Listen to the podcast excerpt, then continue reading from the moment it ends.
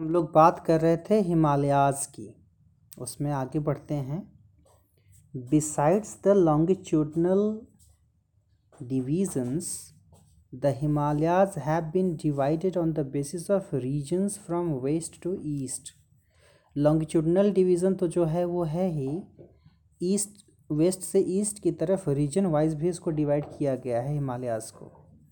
These divisions have been demarcated by river valleys. कैसे आया है ये? रिवर वैलीज के कारण ये अलग अलग रीजन्स देखने को मिलते हैं। For example the part of Himalayas lying between Indus and Sutlej has been traditionally known as Punjab Himalaya.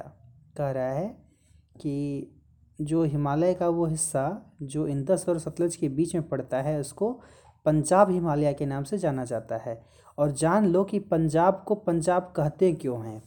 आब का मतलब होता है पानी, पंजाब पांच आब, पांच पानी यानी पांच नदियाँ, ठीक है। हालांकि जब बात सिंधु की करते हैं तो उसको कहा जाता है Sapta Sindhu.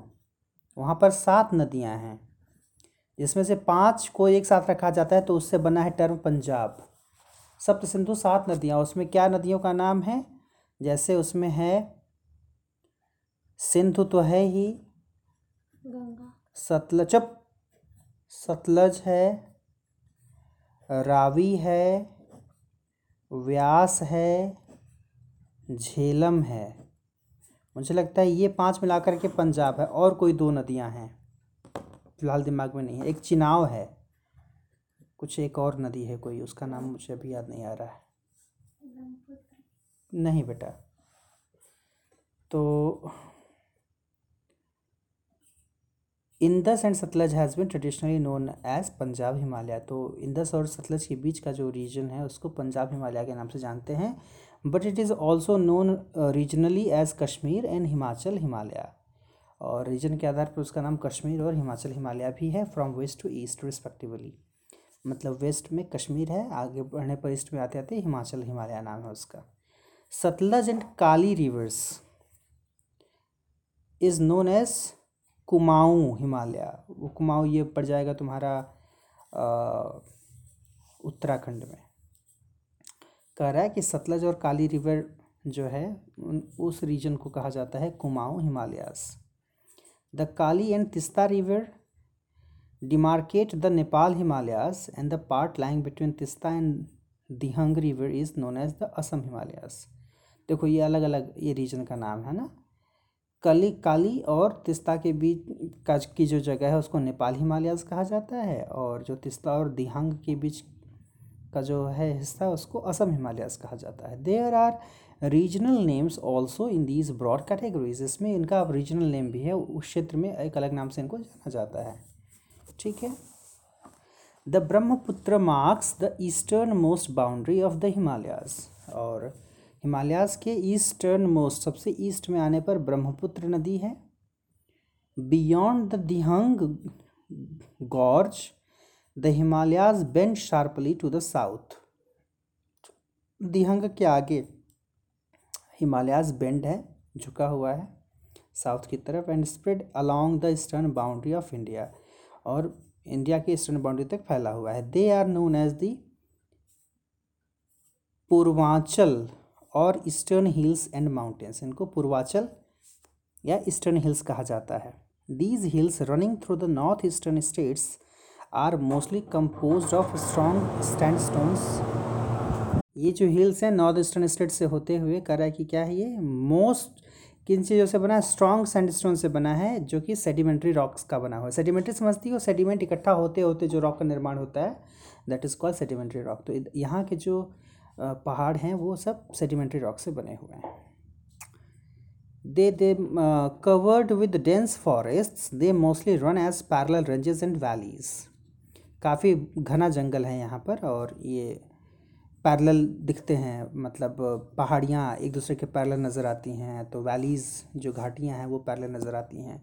The Purvanchal comprises the Patkai hills. क्या है पूर्वांचल में क्या क्या चीज़ें हैं? उसका नाम है Patkai hills, the Naga hills, Manipur hills and Mizo hills. तो वहाँ पर ये पहाड़ियाँ हैं पूर्वांचल में, Patkai hills, Naga hills, Manipur hills और मिज़ो हिल्स। तो नागा हिल्स वो नागालैंड वाला क्षेत्र हो जाएगा, मणिपुर हिल्स में मणिपुर है, मिज़ो हिल्स का मतलब मिज़ोरम वाला हिस्सा, ठीक है, मतलब उसका राज्य जो है, कंसर्न राज्य जो है वो सब हैं। द नॉर्दर्न प्लेन, अब नॉर्दर्न प्लेन की बात करते हैं जिसमें हमारा यूपी बिहार आता है। Northern plain has been formed by the interplay of the three major river systems. कैसे बना है ये? तीन नदियों के जो है इंटरप्ले से बना है, एक दूसरे के मिलने जुलने से। कौन कौन सी वो नदियां हैं? इंदस, गंगा, ब्रह्मपुत्र। स्टूडेंट जब पढ़ाई कर रहे होते हैं ना, उनका ध्यान पढ़ाई पर होना चाहिए, तुम कंसंट्रेट, कहीं कुछ ना फील हो, तब समझ में आता है कि पढ़ाई कितनी मन से हो रही है। जब एंजॉय करते हैं हम ना, तो और सारी चीज़ें भूल जाते हैं। एक बात यहाँ तुमको मैं बताना चाहूँगा, स्टूडेंट की बात नहीं है, लेकिन विनोबा भावे एक बड़े महापुरुष हुए हैं भारत में। एक बार उनको बिच्छू ने डंक मार दिया था। तो बिच्छू के डंक के साथ ये होता है कि चढ़ता है, वो चढ़ता है, जैसे जहर चढ़ रहा हो तो चढ़ता है, तो बहुत दर्द करता है, परेशान करता है। तो उसके साथ ये भी कंडीशन होती है कि 24 आवर्स में जो है वो उतर भी जाता है, तो जो झेलना है वो 24 आवर्स झेलना होता है। तो उनको समझ में नहीं आ रहा था क्या करें, तो सोचे कि दिमाग को डाइवर्ट करते हैं। तो उन्होंने बैठ करके चरखा चलाना शुरू कर दिया, बैठकर सूत लगे काटने, स्पिनिंग करने लगे। तो स्पिनिंग करने में इतने खो गए, दर्द भूल गए।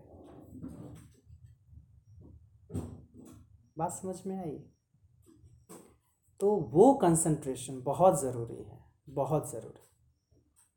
और जब वो कंसंट्रेशन आ जाएगा जिस दिन ना, उस दिन कोई काम असंभव नहीं रहेगा, सब आसानी से हो जाएगा।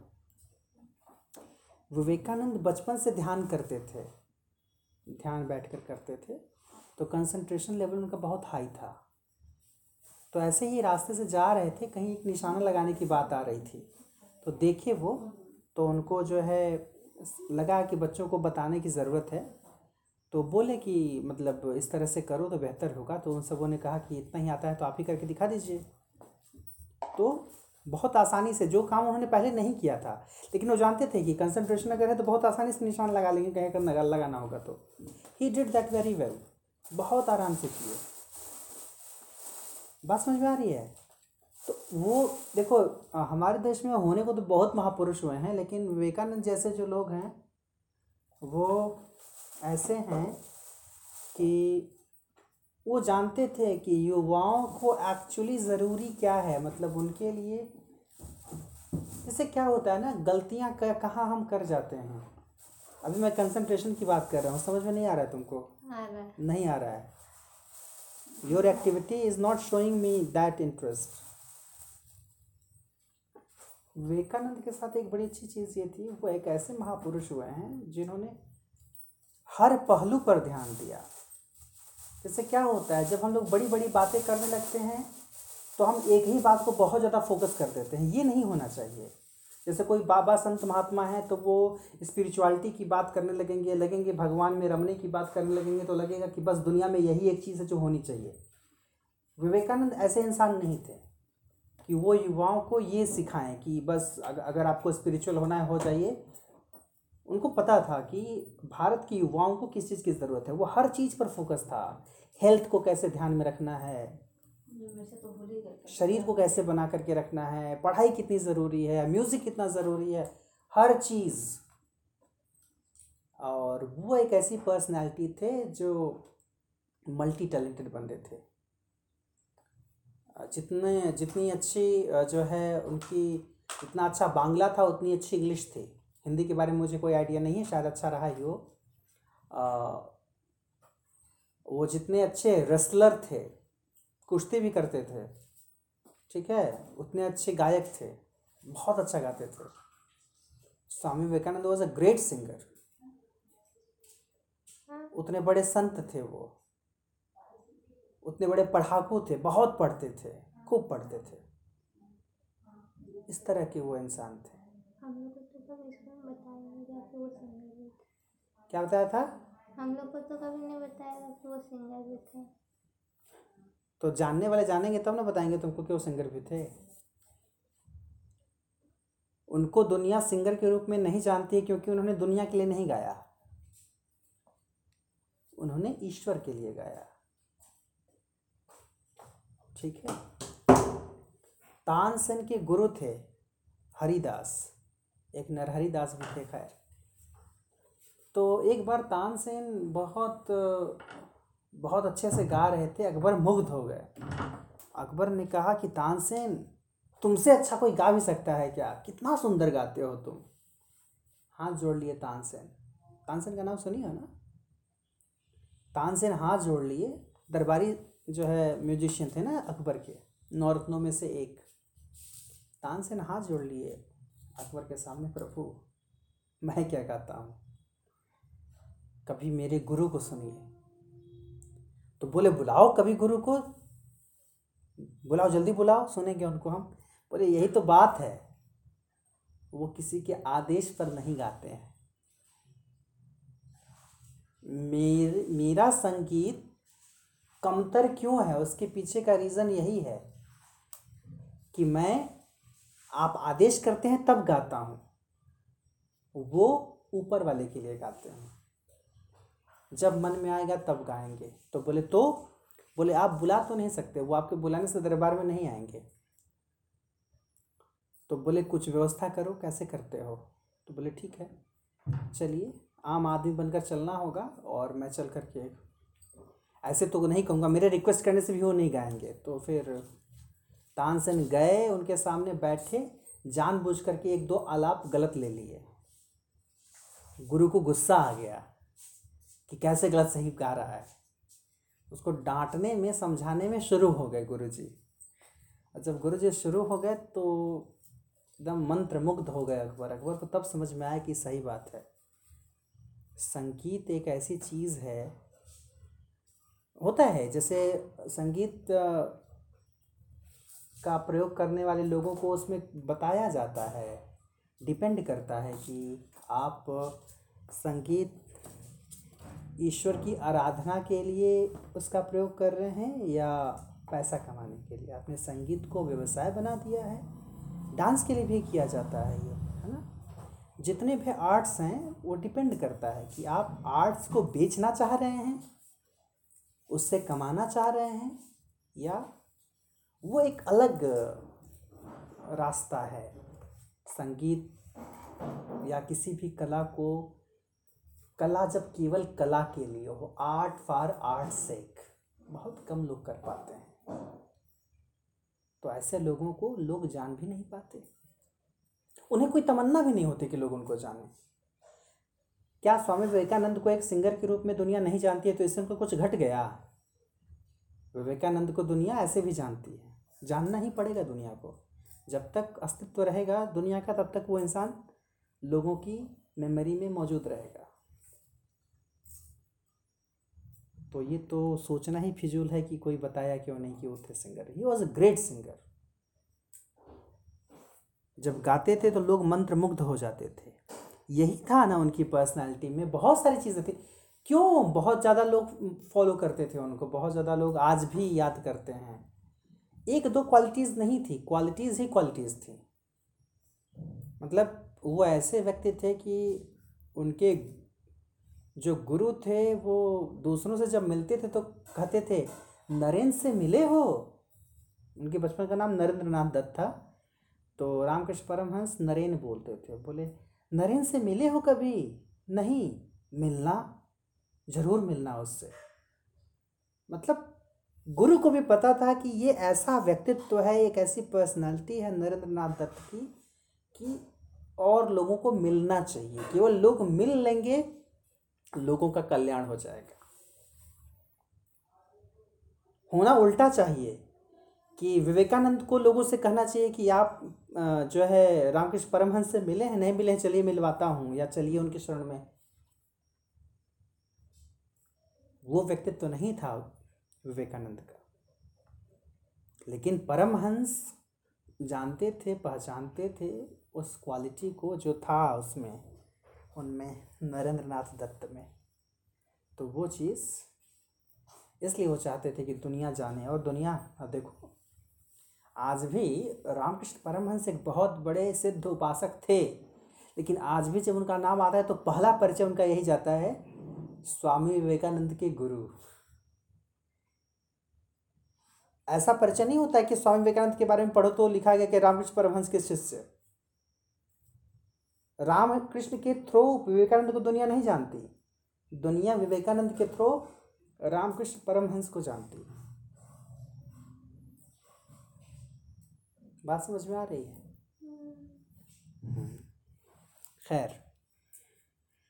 Concentration is very much needed. तब मज़ा आता है पढ़ने में, तब मज़ा आता है एंजॉय करने में, बाकी चीज़ें भूल जाओ। और एक बात और मैं बताऊंगा, कंसंट्रेशन की बात कर ही रहे हैं तो देखो कंसंट्रेशन अगर किसी को डेवलप करने आ गया ना, तो मुझे लगता है व्हाट आई पर्सनली फील, जो भी मैं महसूस कर रहा हूँ फ़िलहाल भी, तो ये होता है कि इंसान अपने आप को दुनिया से डिटैच कर पाता है, बाकी चीज़ों से अलग कर लेता है। तो बाकी चीज़ों से अगर अलग कर पाता है इंसान अपने आप को, चाहे वो पढ़ाई के थ्रू हो, चाहे वो म्यूज़िक के थ्रू हो, चाहे वो किसी और तरीके से हो, तो ऐसा इंसान मुझे लगता है कि वो कभी डिप्रेशन का शिकार नहीं होगा, कभी बहुत परेशान नहीं होगा। अगर परेशान होगा भी तो अपने आप को संभाल लेगा, क्योंकि कुछ समय के लिए भी पूरा प्रेशर अगर ख़त्म हो जाए ना, निकल जाए, अलग हो जाए, उससे हम दूर हट जाएं, तो मामला बैलेंस हो जाता है। ठीक वैसे ही जैसे कि बहुत थके हैं, सो लें 2-4 घंटे तो सारी थकान ख़त्म हो जाती है। ठीक वैसे ही दिमाग को वैसे डिटैच करना ज़रूरी होता है। तो डिटैच तभी कर पाएंगे जब किसी और चीज़ में हम डूब पाते हैं। डूबना बड़ा ज़रूरी है। पूजा अभी भी नहीं हुई है ना? क्यों तुमको अभी भी नहीं करना है? क्यों जी क्यों नहीं हुई पूजा? करो। नॉर्दर्न प्लेन जो है वो 3 नदियों से और उनकी ट्रिब्यूटरीज़ यानी जो सहायक नदियां हैं उनके सिस्टम से बना हुआ है। This plain is formed of alluvial soil. ये जो प्लेन है वो एलुवियल सॉइल से बना हुआ है। एलुवियल सॉइल क्या होता है? नदियों के द्वारा लाई गई जो मिट्टी होती है वो जो छूट जाती है, रह जाती है, उसको एलुवियल सॉइल कहा जाता है। The deposition of alluvium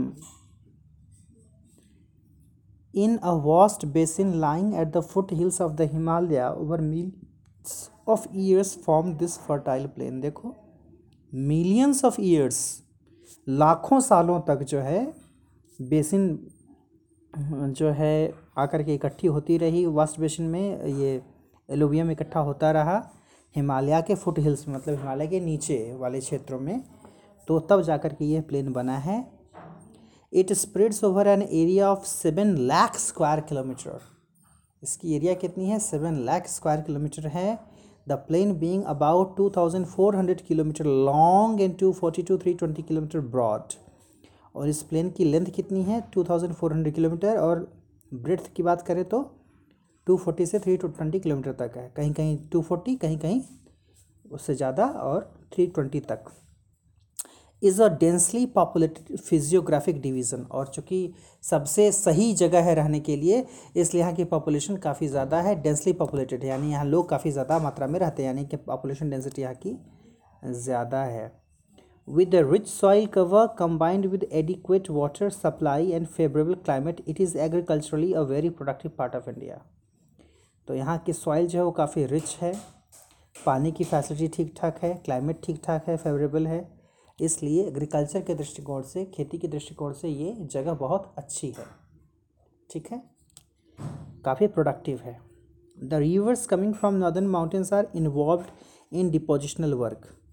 northern mountain से, उत्तर के पहाड़ों से जो नदियाँ आती हैं उनका काफ़ी बड़ा योगदान है इस एलुवियम के डिपोजिशन में, उसके इकट्ठे होने में। In the lower course due to gentle slope the velocity of the river decreases. Gentle slope का मतलब एक स्लोप होता है ऐसे सीधे हो तो तेज़ी से रिवर आएगी, लेकिन जो थोड़ी सी ऊंचाई पर लिए रहेगा स्लोप तो वहाँ पर रिवर की स्पीड जो है वो कम हो जाएगी, वेलोसिटी कम हो जाती है। In the formation of river and island. तब उससे जो है रिवरिन आइलैंड बन जाते हैं। वही मतलब कहीं कहीं एलुवियम इकट्ठा हो जाएगा तो वो बीच में सॉल्ट बन जाएगा, आसपास जो है पानी रहेगा। ठीक है। The rivers in their lower course split into numerous channels. जब नीचे आती हैं नदियाँ तो कई चैनल में बढ़ जाती हैं due to the deposition of silt के डिपोजिशन के कारण, यानी कहीं कहीं सिल्ट इकट्ठा हो जाता है तो कई चैनल बन जाते हैं। These channels are known as distributaries. इन चैनल्स को ही डिस्ट्रीब्यूटरीज कहा जाता है। The northern plain is broadly divided into 3 section. इसको 3 भागों में बांटा जा सकता है। Western part of the northern plain is refer to as the Punjab plains. उसका जो वेस्टर्न पार्ट है उसको पंजाब प्लेन कहा जाता है, जो कि इंदस और उसके ट्रिब्यूटरीज से बना है। Larger part of this plain lies in Pakistan, और ये पंजाब प्लेन का ज़्यादा हिस्सा अब पाकिस्तान में है। इंदस एंड इट्स ट्रिब्यूटरीज, जिसमें है झेलम की बात कर रहा है। क्या क्या नाम दिया है देखो, साइड ट्रिब्यूटरीज का नाम दे दिया है। इंदस के ट्रिब्यूटरीज में क्या दिया है, झेलम, चेनाब, रावी, ब्यास, सतलुज लिखा है ना। Originate in the Himalaya. Indus और इसकी ट्रिब्यूटरीज ये हिमालय से निकलती हैं। This section of the plain is dominated by the doabs. तो यहाँ पर ज़्यादातर दोआब्स मिलेंगे। दोआब क्या होता है, दो नदी ना। Doab is made up of 2 words, दो मीन 2, आब meaning water. Similarly Punjab is also made up of 2 words, पंज मीनिंग 5 एंड आप मीनिंग वाटर। बता चुका हूँ मैं तुमको, पंजाब का मतलब 5 वाटर और दोआब का मतलब 2 वाटर, यानी 2 नदियाँ। ठीक है।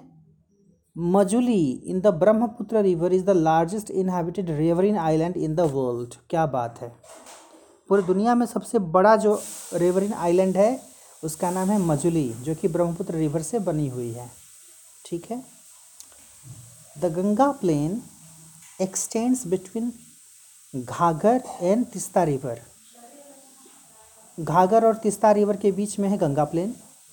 It is spread over the states of North India, Haryana, Delhi, UP, Bihar, partly Jharkhand and West Bengal to its east. ये कहाँ तक फैला हुआ है, नॉर्थ इंडिया से होते हुए हरियाणा, दिल्ली, यूपी, बिहार, झारखंड का कुछ हिस्सा, वेस्ट बंगाल, ईस्ट में। Particularly in Assam lies the Brahmaputra plain, और ब्रह्मपुत्र प्लेन कहाँ पर है, असम में है। तो जो बात हो रही थी अभी कि नॉर्दर्न प्लेन का 3 हिस्सा है, एक पंजाब प्लेन, दूसरा गंगा प्लेन और तीसरा ब्रह्मपुत्र प्लेन।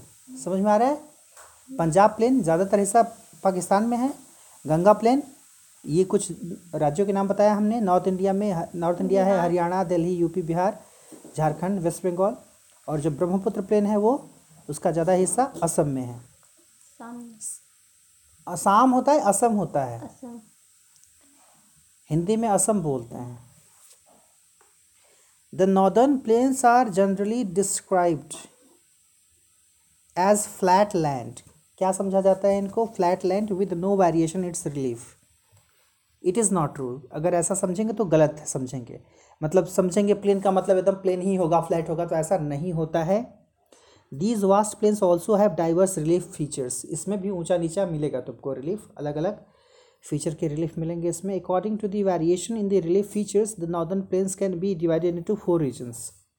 और इनके अलग अलग रिलीफ फीचर के कारण भी इनको 4 भागों में बांट सकते हैं। जैसे क्या है, The rivers after descending from the mountain deposit pebbles in a narrow belt of about 8 to 16 kilometer in which lying parallel to the slopes of the shivaliks. It is known as Bhabar. क्या कह रहा है, जैसे नदियां हैं नीचे उतरने के बाद जब माउंटेन से नीचे उतरती हैं तो पेबल्स डिपॉजिट करती हैं, यानी कंकड़ पत्थर डिपॉजिट कर देती हैं। कितनी चौड़ाई तक, 8 से लेकर 16 किलोमीटर तक, जो कि एक पैरेलल हो जाता है स्लोप के, जो कि शिवालिक से स्लोप बनता है उसके पैरेलल ये मैदान बन जाता है। इसको कहा जाता है Bhabar. All the streams disappear in this Bhabar belt. बहुत ज़्यादातर जो स्ट्रीम्स हैं यहाँ आकर के भाबर बेल्ट में डिसअपियर हो जाती हैं, गायब हो जाती हैं। South of this belt, the streams and rivers re-emerge and create a wet, swampy and marshy region known as तराई। और इसके साउथ में फिर से स्ट्रीम और रिवर रीइमर्ज होती हैं, निकलती हैं वहाँ से, और वहाँ पर गीलापन आ जाता है और मार्शी रीजन बन जाता है, कीचड़ दलदल वाली स्थिति आ जाती है, उसको तराई कहते हैं। This was a thickly forested region full of wildlife. और यहाँ पर एक समय था कि बहुत ज़्यादा फॉरेस्ट थे और काफ़ी ज़्यादा जंगली जानवर थे। Forest have been cleared to create agriculture land and to settle migrants from Pakistan after partition। देख रही हो क्या किया गया, काट दिया गया जंगलों को, और ताकि लोग पार्टीशन के समय जो लोग पाकिस्तान से आए हैं वो यहाँ रह सकें। Locate Dudhwa national park in this region, देखोगी तो वहाँ पर दुधवा नेशनल पार्क है, you can locate that on the map. The largest part of the northern plain is formed of older alluvium, ज़्यादातर इसका हिस्सा पुराने एलुवियम से बना है। They lie above the food flood plains of the rivers and present a terrace like feature. और करा they lie above the flood planes, flood plain के ऊपर हैं ये, of the rivers and present a terrace like feature, और terrace जैसा निर्माण करते हैं। ये नॉर्दर्न प्लेन का जो हिस्सा है ये, इसको कहते हैं bhangar. This part is known as bhangar. उसके ऊपर हम लोग क्या बात कहते हैं, भाबर, फिर ये भांगड़, ठीक है। The soil in this region contains calcareous deposits locally known as kankar. Kankar कह रहा है कि इस रीजन में जो है कैलकेरियस डिपॉजिट मिलता है जिसको कंकड़ कहा जाता है। The newer younger deposits of the flood plains are called khadar या खद्दर, जो भी है खादर। जो नया हाल ही फिलहाल का बना हुआ फ्लड प्लेन्स है उसको कहा जाता है खादर या, हाँ। They are renewed almost every year, हर साल ये नया होता है। And so are fertile thus ideal for intensive agriculture, हर साल ये नया हो जाता है, तो हर साल नया हो जाने से क्या है, एग्रीकल्चर की व्यवस्था ठीक ठाक है यहाँ पर। यहाँ पर वो समस्या नहीं होगी जो फर्टिलाइज़र फेंक फेंक करके बेकार कर देते हैं लोग, मिट्टी घट जा रही है, फिर से एलुवियल सॉइल आ जा रही है, वो काफ़ी इंटरेस्टिंग और काफ़ी हेल्पफुल हो जाता है उसके लिए। समझ में आया? ठीक।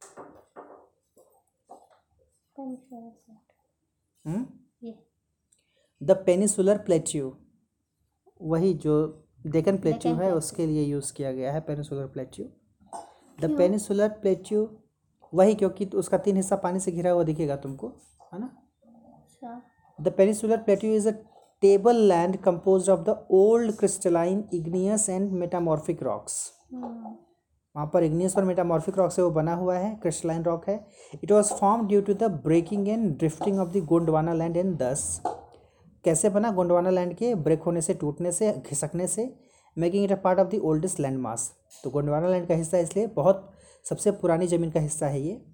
The plateau has broad and shallow valleys, इसमें चौड़ी और छिछली वैलीज भी हैं, राउंडेड हिल्स भी हैं। छिछली का मतलब जो बहुत गहरी नहीं है, ठीक है, शैलो।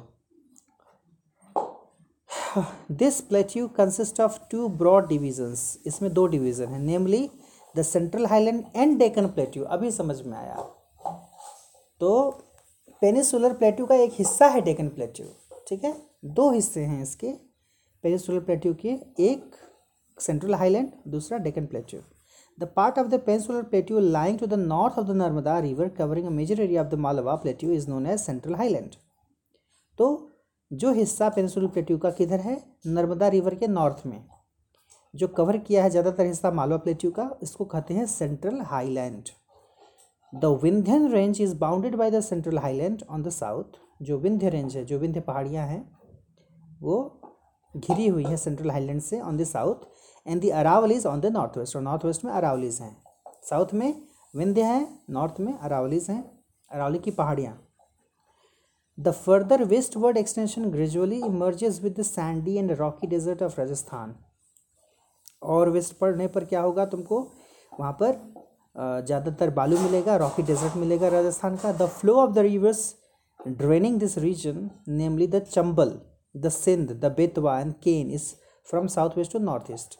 जो नदियाँ बहती हैं इधर, जो ड्रेन करती हैं, चीज़ों को खाली करती रहती हैं अपना, उसका नाम है चंबल, सिंध, बेतवा, केन, जो साउथ वेस्ट से नॉर्थ ईस्ट तक की तरफ बढ़ती हैं। Thus indicating the slope.